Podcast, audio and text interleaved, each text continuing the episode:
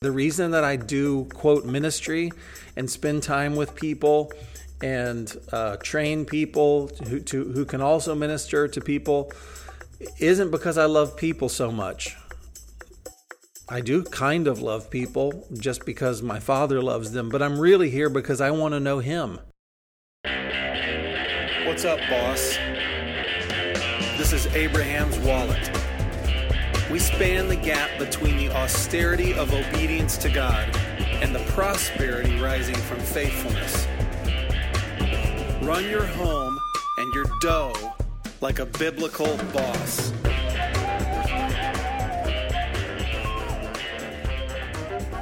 Well, hi, everybody. It's, uh, I, I, don't know, it feels like it's been a while for some reason, but uh, it's good to be with you again this week. This is Stephen, and um, I'm going to be alone this week, and I'll explain that in just a second. I don't think uh, I need to waste Mark's time on this, which is I'm just going to talk about me this week. Intro to me. Uh, my intention is that we'd get one of these for Mark as well, but I've just thought over the years, we assume uh, quite a level of trust from our listeners and at the beginning, um, most of the people that listened to us knew us, um, knew me from either Texas or Cincinnati, and knew Mark from either Texas or Utah. And our uh, listenership has expanded, I'm happy to say. And we now have tens of thousands of people that listen to us. And you might not know me. And I don't know, maybe the. Uh, the threads of trust might be thin because you don't know me or my story. So I just thought I'll take some time to talk about my background just so you'll understand where I'm coming from. If you listen to me week to week and I pop off with my opinions, you might think, I don't, I don't know what, I don't know what I think of you. Well, uh, I just thought I'd give you some handles to that. So, this is, uh, we're gonna do an we're gonna do an intro to Stephen this week, and I'm going to walk through some of my um, spiritual background, my religious background, so that you'll kind of know where I came from. There, I'll talk briefly about my financial background, so you'll know where I come from there, and then I'm going to finish this week with a special edition of Stephen's Church Rants. Won't that be fun? Because um, I've got a bee in my bonnet and I'm going to share it with you. So I'll start with me and my religious background. As I said, I you have uh, if you listened for any amount of time, you've heard from my parents, my wonderful parents, Roger and Linda. Those are good, two good 1940s names. They brought me up Baptist, um, just going to Baptist churches. It was great with my parents because they didn't teach me to have any particular allegiance to Baptistness, but uh, that was the context that uh, my sister and I grew up in. And when I went off to, and, I was very happy and secure in that in that uh, context. And uh, for me, I, I you know, ask Jesus into my heart. I'm putting that in air quotes. I asked Jesus into my heart at the age of six.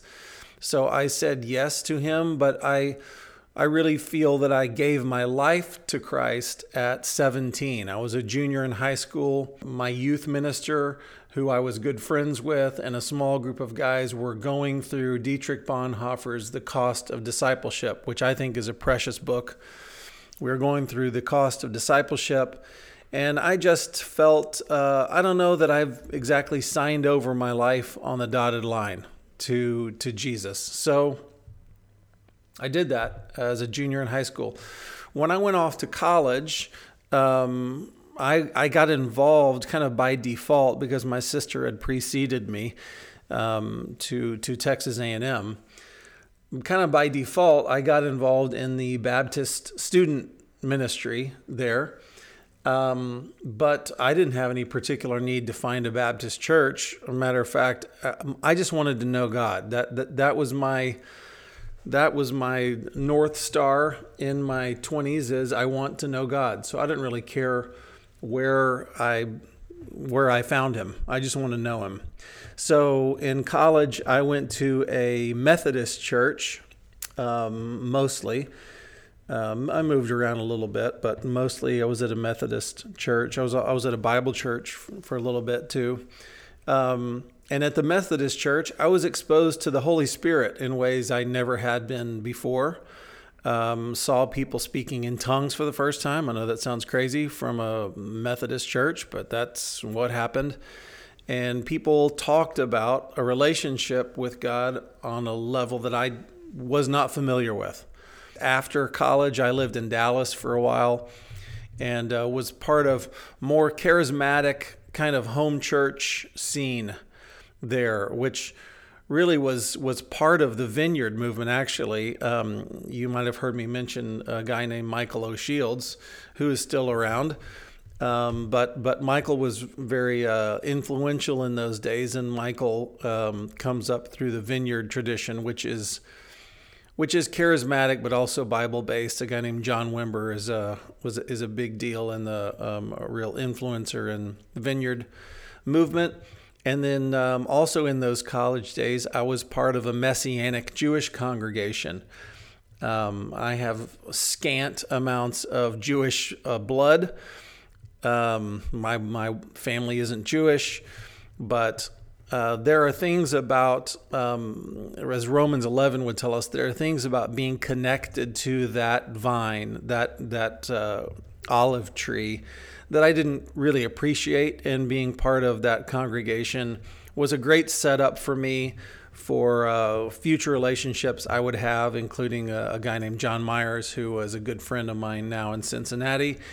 Um, he, by the way, I'll just plug, he has a wonderful six week study called The Israel Story, and it has its own app, and you can learn about Israel there. And I have visited Israel several times, and and my uh, my little stint in uh, at Baruch Hashem, which is the Messianic synagogue in uh, North Dallas off Beltline Road, um, set me up wonderfully for that. So, since I came to Cincinnati, I have spent uh, the last 18 years on the staff at a big non denominational church, and I'll, I'll, get back to that in a second. I just want to talk through my ministerial experience. So, when I was in my 20s, um, I've made reference here on the podcast a couple of times to being a missionary with the Baptists. And I went to uh, Northern England and there was challenged by a friend who remains a friend, Carl Nyquist.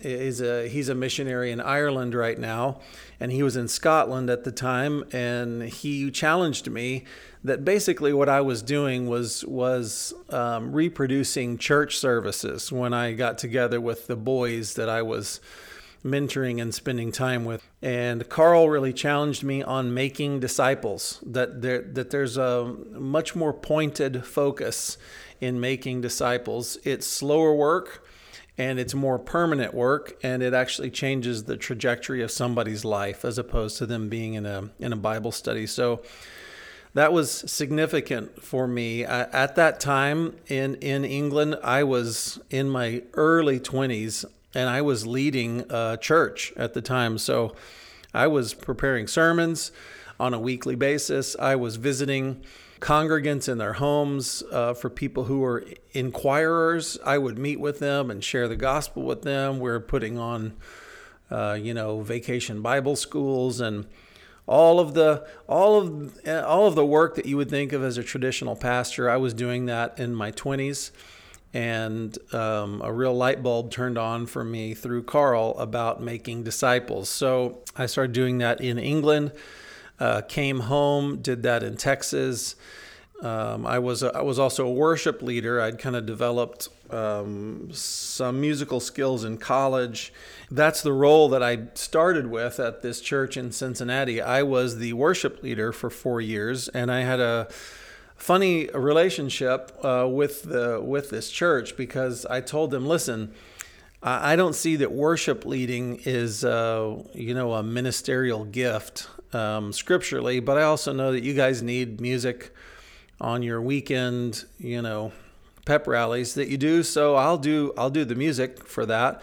But I want you all to know that my my ministry, what I think God has called me to, is making disciples. So um, I kind of did that on the side, and over time, that became something that I did at, at the church, bringing discipleship programs online. At some point, we started um, dreaming about getting men together out in a field. What if we could get a whole bunch of guys together, go camping, and give them an experience with God where they they could touch uh, God's heart and get to know Him better and get some ministry. Well, um, I pulled together a group of my of guys that I had spent time with. Some were guys that I had discipled intently. Some were just guys that I uh, knew and trusted and we threw a group together um, at the very first camp that we did with men and just said let's just minister to these guys let's let's pray for guys let's let's ask for healing for them. Let's let them be delivered of some of the some some of the i don't know problems that that bind them. And we saw tremendous results. And that program of doing what we called wait for it man camps Pretty clever, huh? Uh, man camps that proliferated, and when it did, I had to start figuring out a way to train guys um, to minister in a way that uh, had taken me a long time um, in building into just a handful of guys for them to know how to do. So I just sort of fell into um, training large groups of people for for our camps. And as our camps have uh, expanded, there's now a woman camp and a veterans camp and a college camp and a mother daughter camp and all these different kind of camps. Then we have trained more and more people uh, to minister. And um, to date, we've had about 2,000 people go through our, our training. Um, for for ministry. We call it Ministry 101, and at the end of that time, you have some basic skills. You know how to lay hands on people. You know how to walk people through repentance. You know how to to uh, get people baptized. Um, that is baptized into Christ, baptized uh, through water. We know how to give someone, um, you know, let them give their lives to Christ. Um, pray for healing, etc. So I I did that, and um, I'll just also throw in, you know, I've led a lot of home meetings, um, both in my home and in other homes. Also at this church, I've been on the teaching team for years. So I, I, I just want you all to kind of know um, that I'm just not some fly by night guy who's trying to gather an audience for myself. That that's not the case. Whatever I'm doing here on Abraham's Wallet, um, I've been doing for a very long time. And if Abraham's Wallet or podcasting in general went away next week, uh, I would just continue to do what I've been doing for 25 years, which is spending time with men. That that kind of takes me to uh, finance, which is how how in the world did I get into finance? Sounds like I've been a minister my whole life. Well, because I've been discipling men for for a large part of my life now as you can imagine, as I've gotten older, the group of men that I've um, spent time with has gotten older as well. So uh, mostly it was just high school guys, then it was college guys, and then it was guys who were getting married, and then it was guys who were having kids.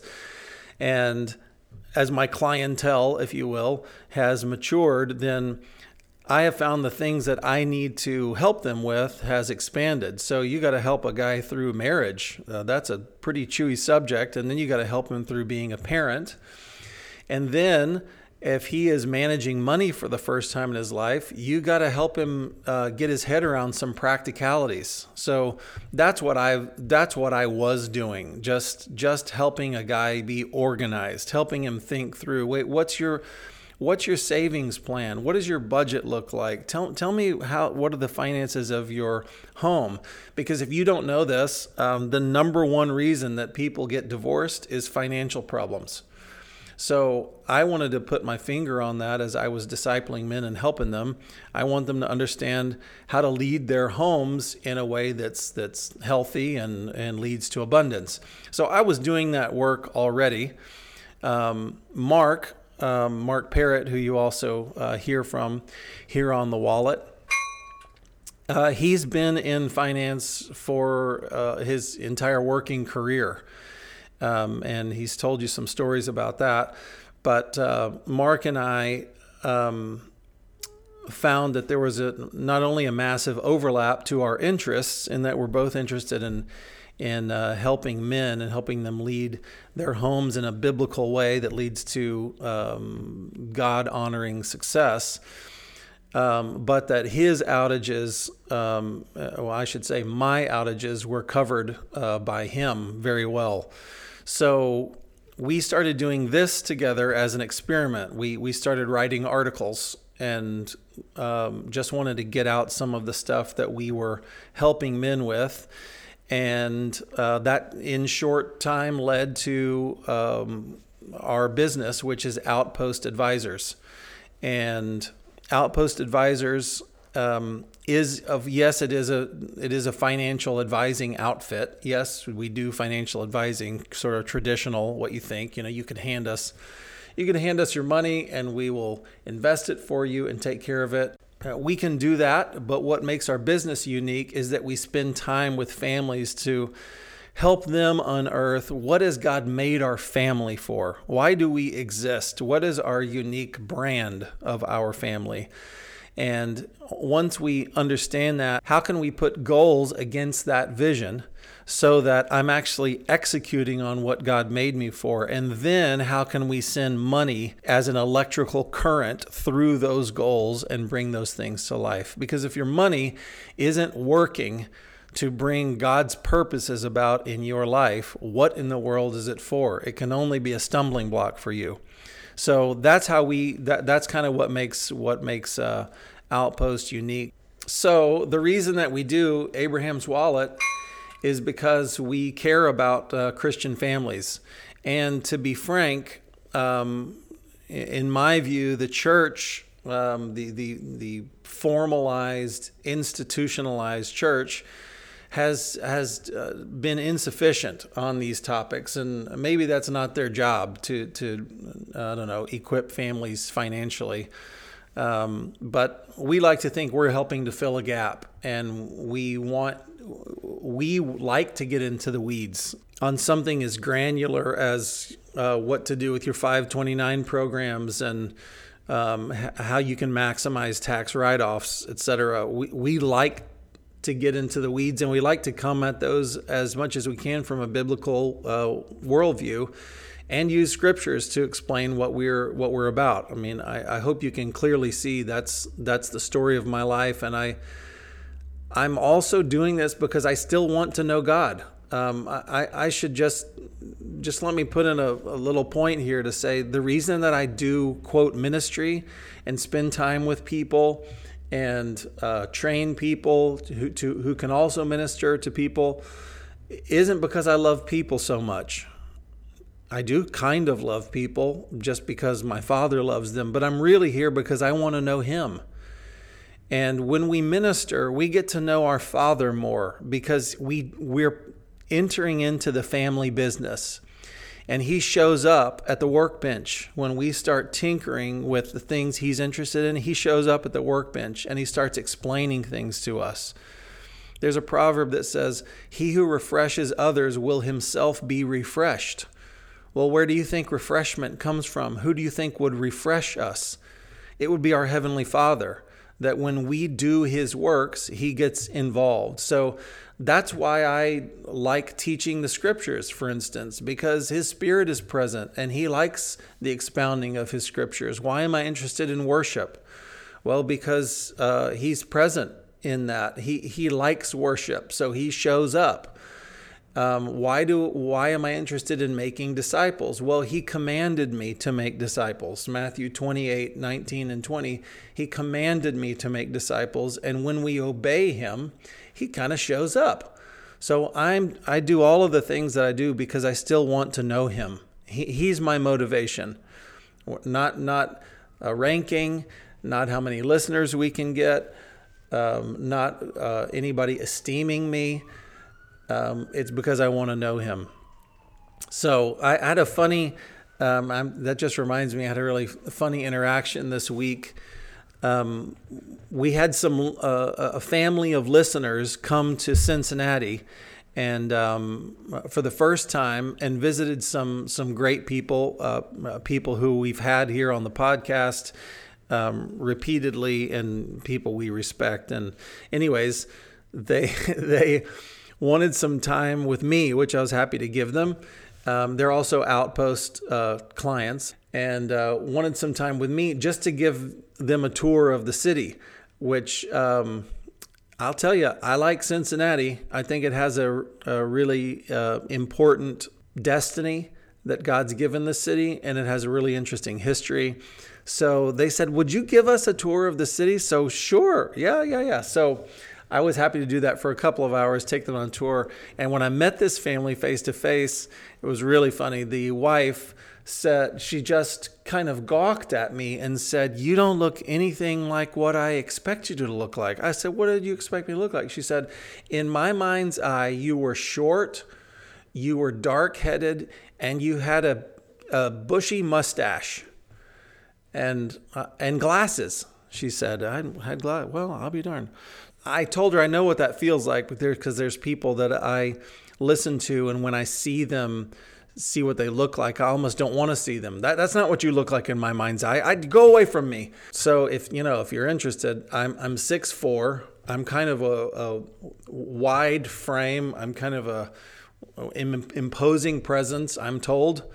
Um, I, I'm weighing in at about oh 235 these days. Um, I'd rather be about 220, but you know that's what it is. Okay, that's all. I think that's all that we need to know about me. Um, but I mentioned filling the gap. Um, we think that uh, the church has been insufficient, so we fill the gap.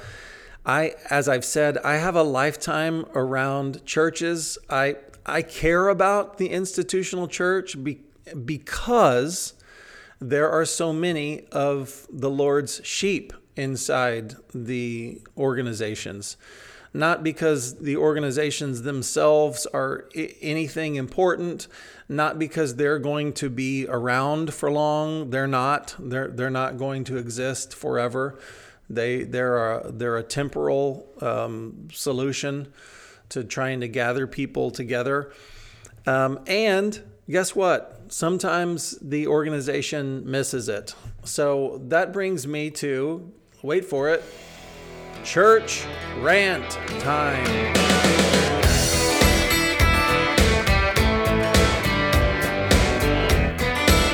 Today's rant is an extension of what I was saying before when I ranted about worship music, I don't know, a couple of months ago. I've got some wonderful uh, friends who, over Memorial Day, we were, we were sitting down to play a game of hearts. I think there were about six of us about to play hearts, and we got into a discussion um, about um, people calling um, a call for obedience, calling that legalism and I've heard this repeatedly um, when when I have when I've tried to when I or others have have called people to holy living.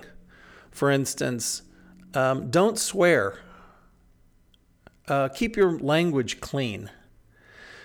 A, a simple a, a simple call toward holiness like that is often called by modern evangelicalism legalism.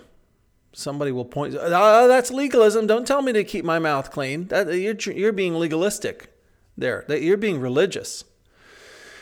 Um, and boy, I, I think I, when we got into the discussion, I think I closed my eyes, slowly turned my head around as if I was loosening up my neck, and I was kind of like, I'm going to try to say this calmly because I have no small degree of anger about what's going on in the church these days. So, uh, anyways, I'm going to start in on an email that I that I wrote to my friend uh, when we were fo- having a follow up email conversation about that live conversation Memorial Day. Here we go. There, and I'll just interrupt myself whenever I want because it's my email. Um, there is a larger issue than just the obedience versus legalism issue here. And that issue is what we think the goal of the whole God enterprise is. What do we think the goal of the whole thing is? It seems to me that if you look around church life right now and just just if you just combine all of our songs and all of our testimonies and all of our teachings and all of our promotional videos, you put all that together, somehow you might be led to believe that the goal of the gospel is something like I'm going to give you three three things that you might think the goal of the gospel is. One is that you think it's you being more you. Like there's a great version of you somewhere back there, and if, if we could just unleash that thing, you could really come to life in an amazing way. Number two would just be you getting more blank. And you get to fill in that, that blank with any number of things, like here's a really popular one freedom. You're getting more freedom, whatever you think that means.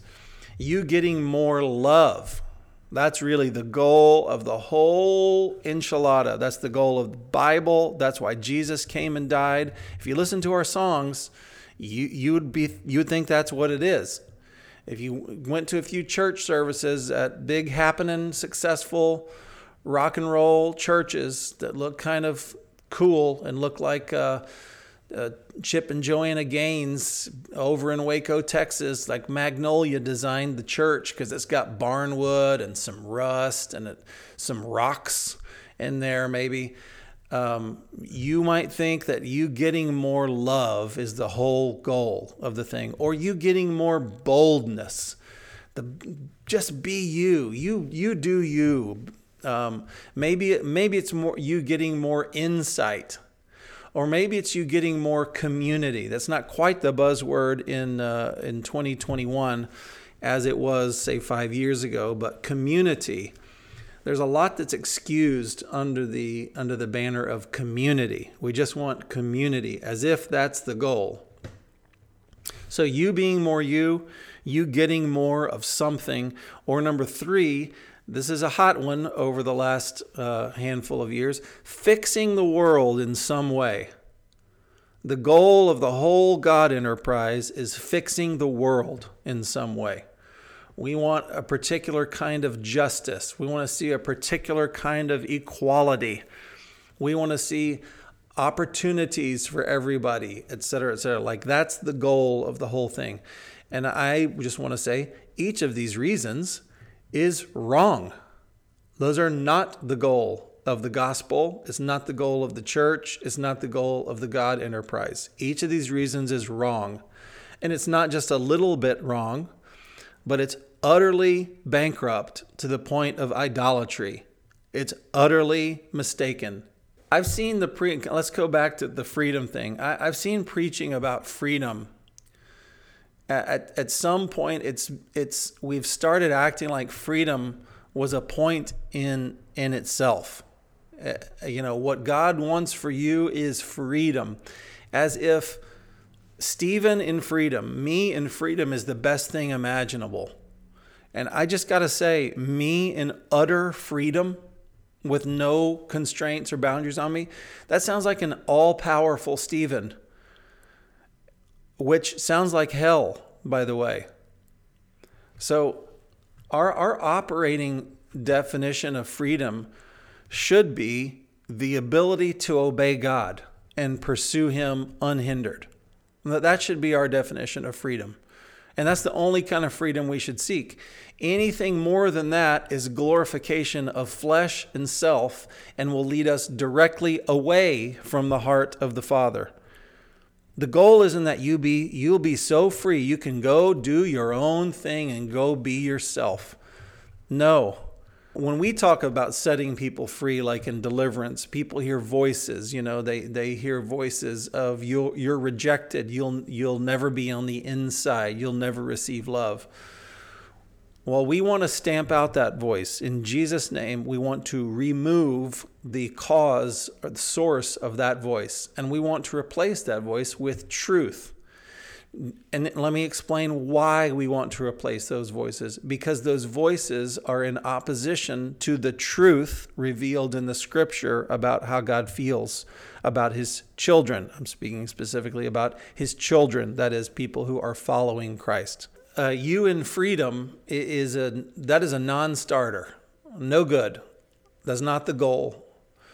Um, we only want to remove impediments to you following Christ. And by the way, following Christ has, with, with that pursuit, any number of constraints, tons of constraints. Constraints for how the family works, constraints for how we're to do our money, as we talk about here on Abraham's Wallet all the time. There are constraints for how we're to speak to one another, there are constraints for how we are to think. There are constraints for who we can spend time with and how. There are constraints on how our marriages work. There are constraints on how we lead our children. There are all kinds of constraints scripturally. So, freedom is not the goal. Freedom is a byproduct of knowing God. You'll experience freedom in a way that doesn't set you up as your own idol, it just releases you into the broad pastures of God's shepherding. Well, what's happening in the church is that we like to toy with the idea that we could have the kingdom and take or leave the Father Himself, as if He's an option to go along with the good and enjoyable and satisfying and comforting life that we really desire. Now, if God is your means to getting something else, whether that's financial security, um, whether that is freedom, whether that is love, if he if he is your means for getting the thing that you really desire, then God is God is a, a way station for you. And and what you want are solutions. You want practical solutions that will get you your true love. And so in that way, that thing that's your true love, which you're really after, that's an idol for you. So freedom might be an idol for you. And what I want is for God to give me freedom. And if God ever does something to me that impinges upon my freedom, then I reject God. Because my true love, my true idol is freedom. The movement toward me has resulted in the kinds of songs that make me ill as if the end of the gospel is Jesus breaking my chains. That's not the end of the gospel. Um, there, there. I think of when the Lord saved Paul, and he said, uh, "I'm going to show this guy how much he must suffer for my name." And following Christ led to chains for Paul, led to chains. So uh, Paul couldn't, when they're sh- putting him in shackles and leading him away to throw him under the city hall um, Paul couldn't sing your song, Jesus is breaking my chains. He's like he, his song would be Jesus is giving me chains right now. So it warps our attitude toward obedience and and there's an unholy transformation of the church from grateful servants of God into entitled egomaniacs who only want God if he sets me up for life. It completely undermines the necessity of suffering something modern evangelicalism doesn't know what to do with. And it cuts the wick off of discipline, self denial, submission, and repentance. It is some sick stuff, and it's at epidemic levels today in Western Christianity, which explains to some degree why we're so anemic, because we don't want something like suffering. Well, guess what? Jesus learned obedience by the things that he suffered. That's, that's uh, Hebrews 5 7 and 8, I believe. Jesus learned obedience by the things that he suffered. How do you think you're going to learn obedience? I can I can tell you. You'll learn obedience by the things that you suffer. So if you're going through hard stuff right now as you're trying to follow Christ, if you go to a big successful uh, church right now, they might be telling you, "Oh, you know, that's just you, somebody's trying to keep you down. You you got to go to a place where you feel more freedom." Dot, dot, dot, that's when you start running away from pain. That's when you start divorcing because it's too hard. And God didn't, God never would have designed me to have a life of pain. Why would He ever want me to experience pain? Why would He ever want me to suffer? Um, by the way, you know, if you're a dude, and that's who I'm, that's who I'm thinking of as I'm talking. Um, what did you think it meant in Ephesians 5 when it says, lay down your life for your bride the way that Christ laid down his life for the church. Do you know what it meant for Jesus to lay down his life for the church? It meant that he died. It meant that he was abused and mistreated and he was uh, tortured and then he died. So, do you think by laying down your life for your bride that what you can expect is um, endless weekend retreats uh, in, in on Mexican beaches with your lovely bikini clad wife? Uh, I don't think so. I, I think that you can probably expect some pain to happen as you choose against yourself, deny yourself, submit to God's constraints, and lay down your life for your wife. I mean, the marriage isn't horrible, it's a wonderful gift from God, but nobody has any trouble wrapping their arms around the wonderful gift from God part. What people want to kick out of bed is the pain part. Um, and guess what? If you want to get your finances in order, you better throw your arms around the pain part and the submission part and the, oh, I don't get to do everything I want to do with my money. There are some constraints that God has put on me. And you're not going to be able to sing all your freedom freedom worship songs um, when God has you living under your means so that you can pay off credit card debt, for instance. Am I getting too up in your laps here? Okay. I'm sorry. I'm sorry. Wait, wait. Now hold on. This is church rant time. Aren't I allowed to get a little uppity during church rant time? Okay, well, uh, I'll get to the actual good stuff. Okay, what what is it supposed to be like? Well, the end of the gospel isn't you being more full of yourself, nor is it fixing the world on whatever level you prefer. It's not, it's not what happens on the outside. It's not what City Hall does. The point of the gospel of our church is making City Hall act right. No. Luke 17 20 says the kingdom does not come from outward observation. And the only one who gets to define what the kingdom is is the one who said that. So the kingdom of God is something that happens inside us when God gets hold of us and starts renovating our utterly bankrupt hearts. And by my reading, the goal of the whole God exercise, as I was describing before, is here it is, get ready for it the knowledge of God. That's the goal of the whole exercise. That's the end of everything, is that we might know God. Not all the amazing byproducts. Did you know that if you know God, you'll end up feeling loved? That's true. But is feeling loved our goal? Nope. Knowing God is. If you know God, you'll end up uh, discovering that he you were born into a family of faith and you have community as much as you want, as deep as you want. Is that the goal, deep community? No, it is not the goal. The goal is knowing God. It's not even um, disciples. And uh, disciples are supposed to be part of the story. It's not even fruits of the Spirit. Fruits of the Spirit is supposed to be part of the story. It's not justice. It's not even holy living. It's not more revelation or more spiritual experiences. It's not increased mercy or kindness or generosity. It's not getting in charge of your finances or any of the other thousand things that people actually desire more than God Himself. And I have desired more than God Himself. He is the end of all of our efforts and all of our prayers and all of our church attendance and all of our Bible study. He Himself. Knowing Him is the goal. This is what uh, David said, by the way, in, in Psalm 27 4. He said, I just want to know God. I've, I've seen it all and I just want to know him. This is what Paul said in Philippians 3:10. He said, "I've seen it all and all I want is to know him." This is a guy who had started churches and raised people from the dead and wrote two-thirds of the New Testament. And he said, "All I want is to know God." Jesus said that knowing God is what eternal life is. John 17:3. There is no higher goal than the knowledge of God. Jesus died so that we who were far off might be brought close to God. Why? Why, why bring us close to God? To help him build his religion? To start a revolution?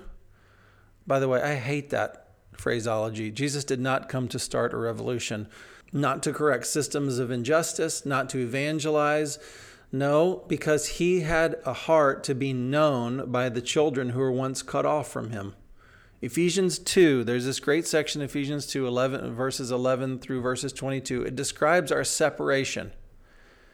And if you look at the end result of Christ's atonement and his redemption of us, the, the, the description of what the end result is, is that we're brought near citizenship, a dwelling place for God's Spirit. These are the phrases that Paul uses at the end of that section in, in Ephesians 2 to describe what is the end result being brought near, citizenship, a dwelling place for God's Spirit.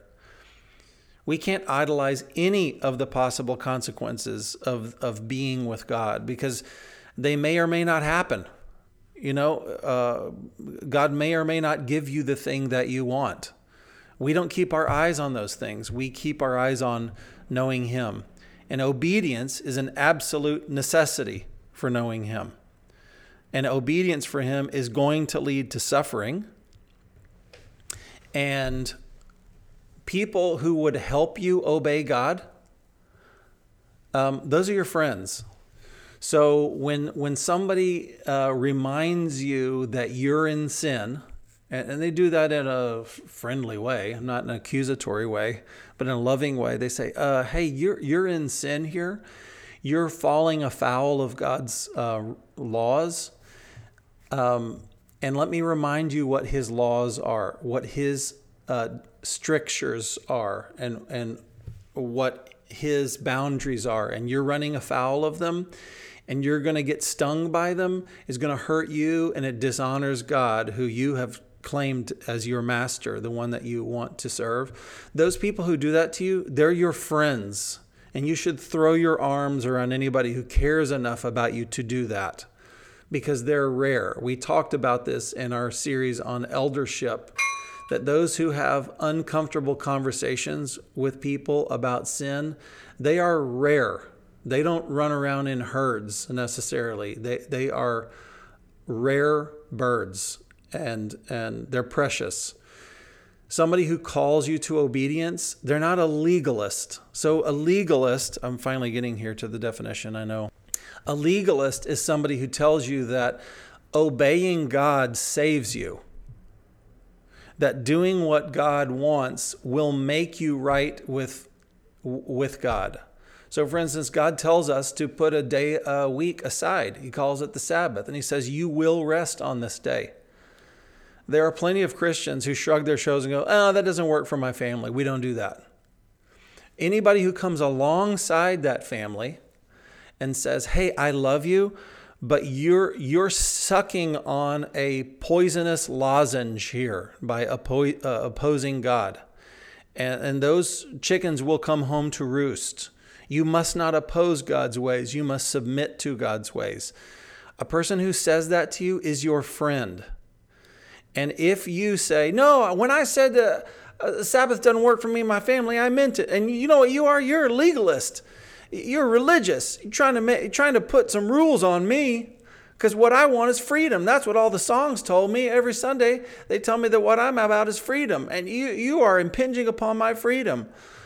You've revealed a couple of things there. One, you've revealed what your idol is, that you're not really a worshiper or, or, or a, a servant of God, because what you want is freedom more than anything else. And you've revealed that you don't want truth tellers around your life who will actually help you obey. Legalism would say if you keep the Sabbath, you can be redeemed of your sins by keeping the Sabbath that that if you follow God's ways, though that following, that that submission to God's ways will save you and you don't have to do business with Jesus himself. That's legalism. Because you can't follow rules enough to please God. You have to do business with Jesus himself. You come before him and say, "I'm broken. I'm a sinner. I got no hope but you. Would you take me by your mercy?" And would you receive me based on what Jesus did alone and that I can add nothing to because I'm so bankrupt and hopeless in myself? That's the gospel. And when you receive that gospel, guess what? There's a byproduct, according to verses like 1 John 2 3, that says, We know that we've come to know him when we obey his commands. So the result of knowing God is that you follow him in obedience. Obedience is a necessary byproduct of being born again. It's not what saves you, but it is a necessary byproduct. Check, check James chapter 2 if you don't think that obedience is a necessary byproduct, and anybody that calls you to obedience, you call a legalist. You need to check in with James chapter 2 for a starter, and then check in with Jesus, and then check in with First John and all sorts of well, check in with the Bible and just see what it does to you. It will oppose the popular line that's spoken in churches. Okay, I, I, I'm I'm going to stop looking at my notes. I think I've ranted enough. To review, my rant is that um, obedience to God and calling obedience to His word is not legalism, and that um, a greater degree of discipleship and obedience to God is the way forward. That's that's who we want to become. We want to become like Jesus, who obeyed the Father in all things at all times and submitted his life all the way, even submitting to death on a cross. And we ought to do the same. Okay, so thanks for listening to the rant. Rant over. Um, I'll just wrap up by saying thanks for, for if you've made it this far. Thanks for taking the time to hear some of my story and uh, for listening to today's rant. Um, I, I, I seriously do what I do because I want to serve you all. And I believe that by serving you, I can know the Lord more. And so um, I hope what we do is a blessing. If it doesn't, if you understand where we're coming from, you understand what what, what our heart is, and yet we're not scratching your itch, um, whether it's with finances or the way that le- you lead your home. We'd love to hear from you.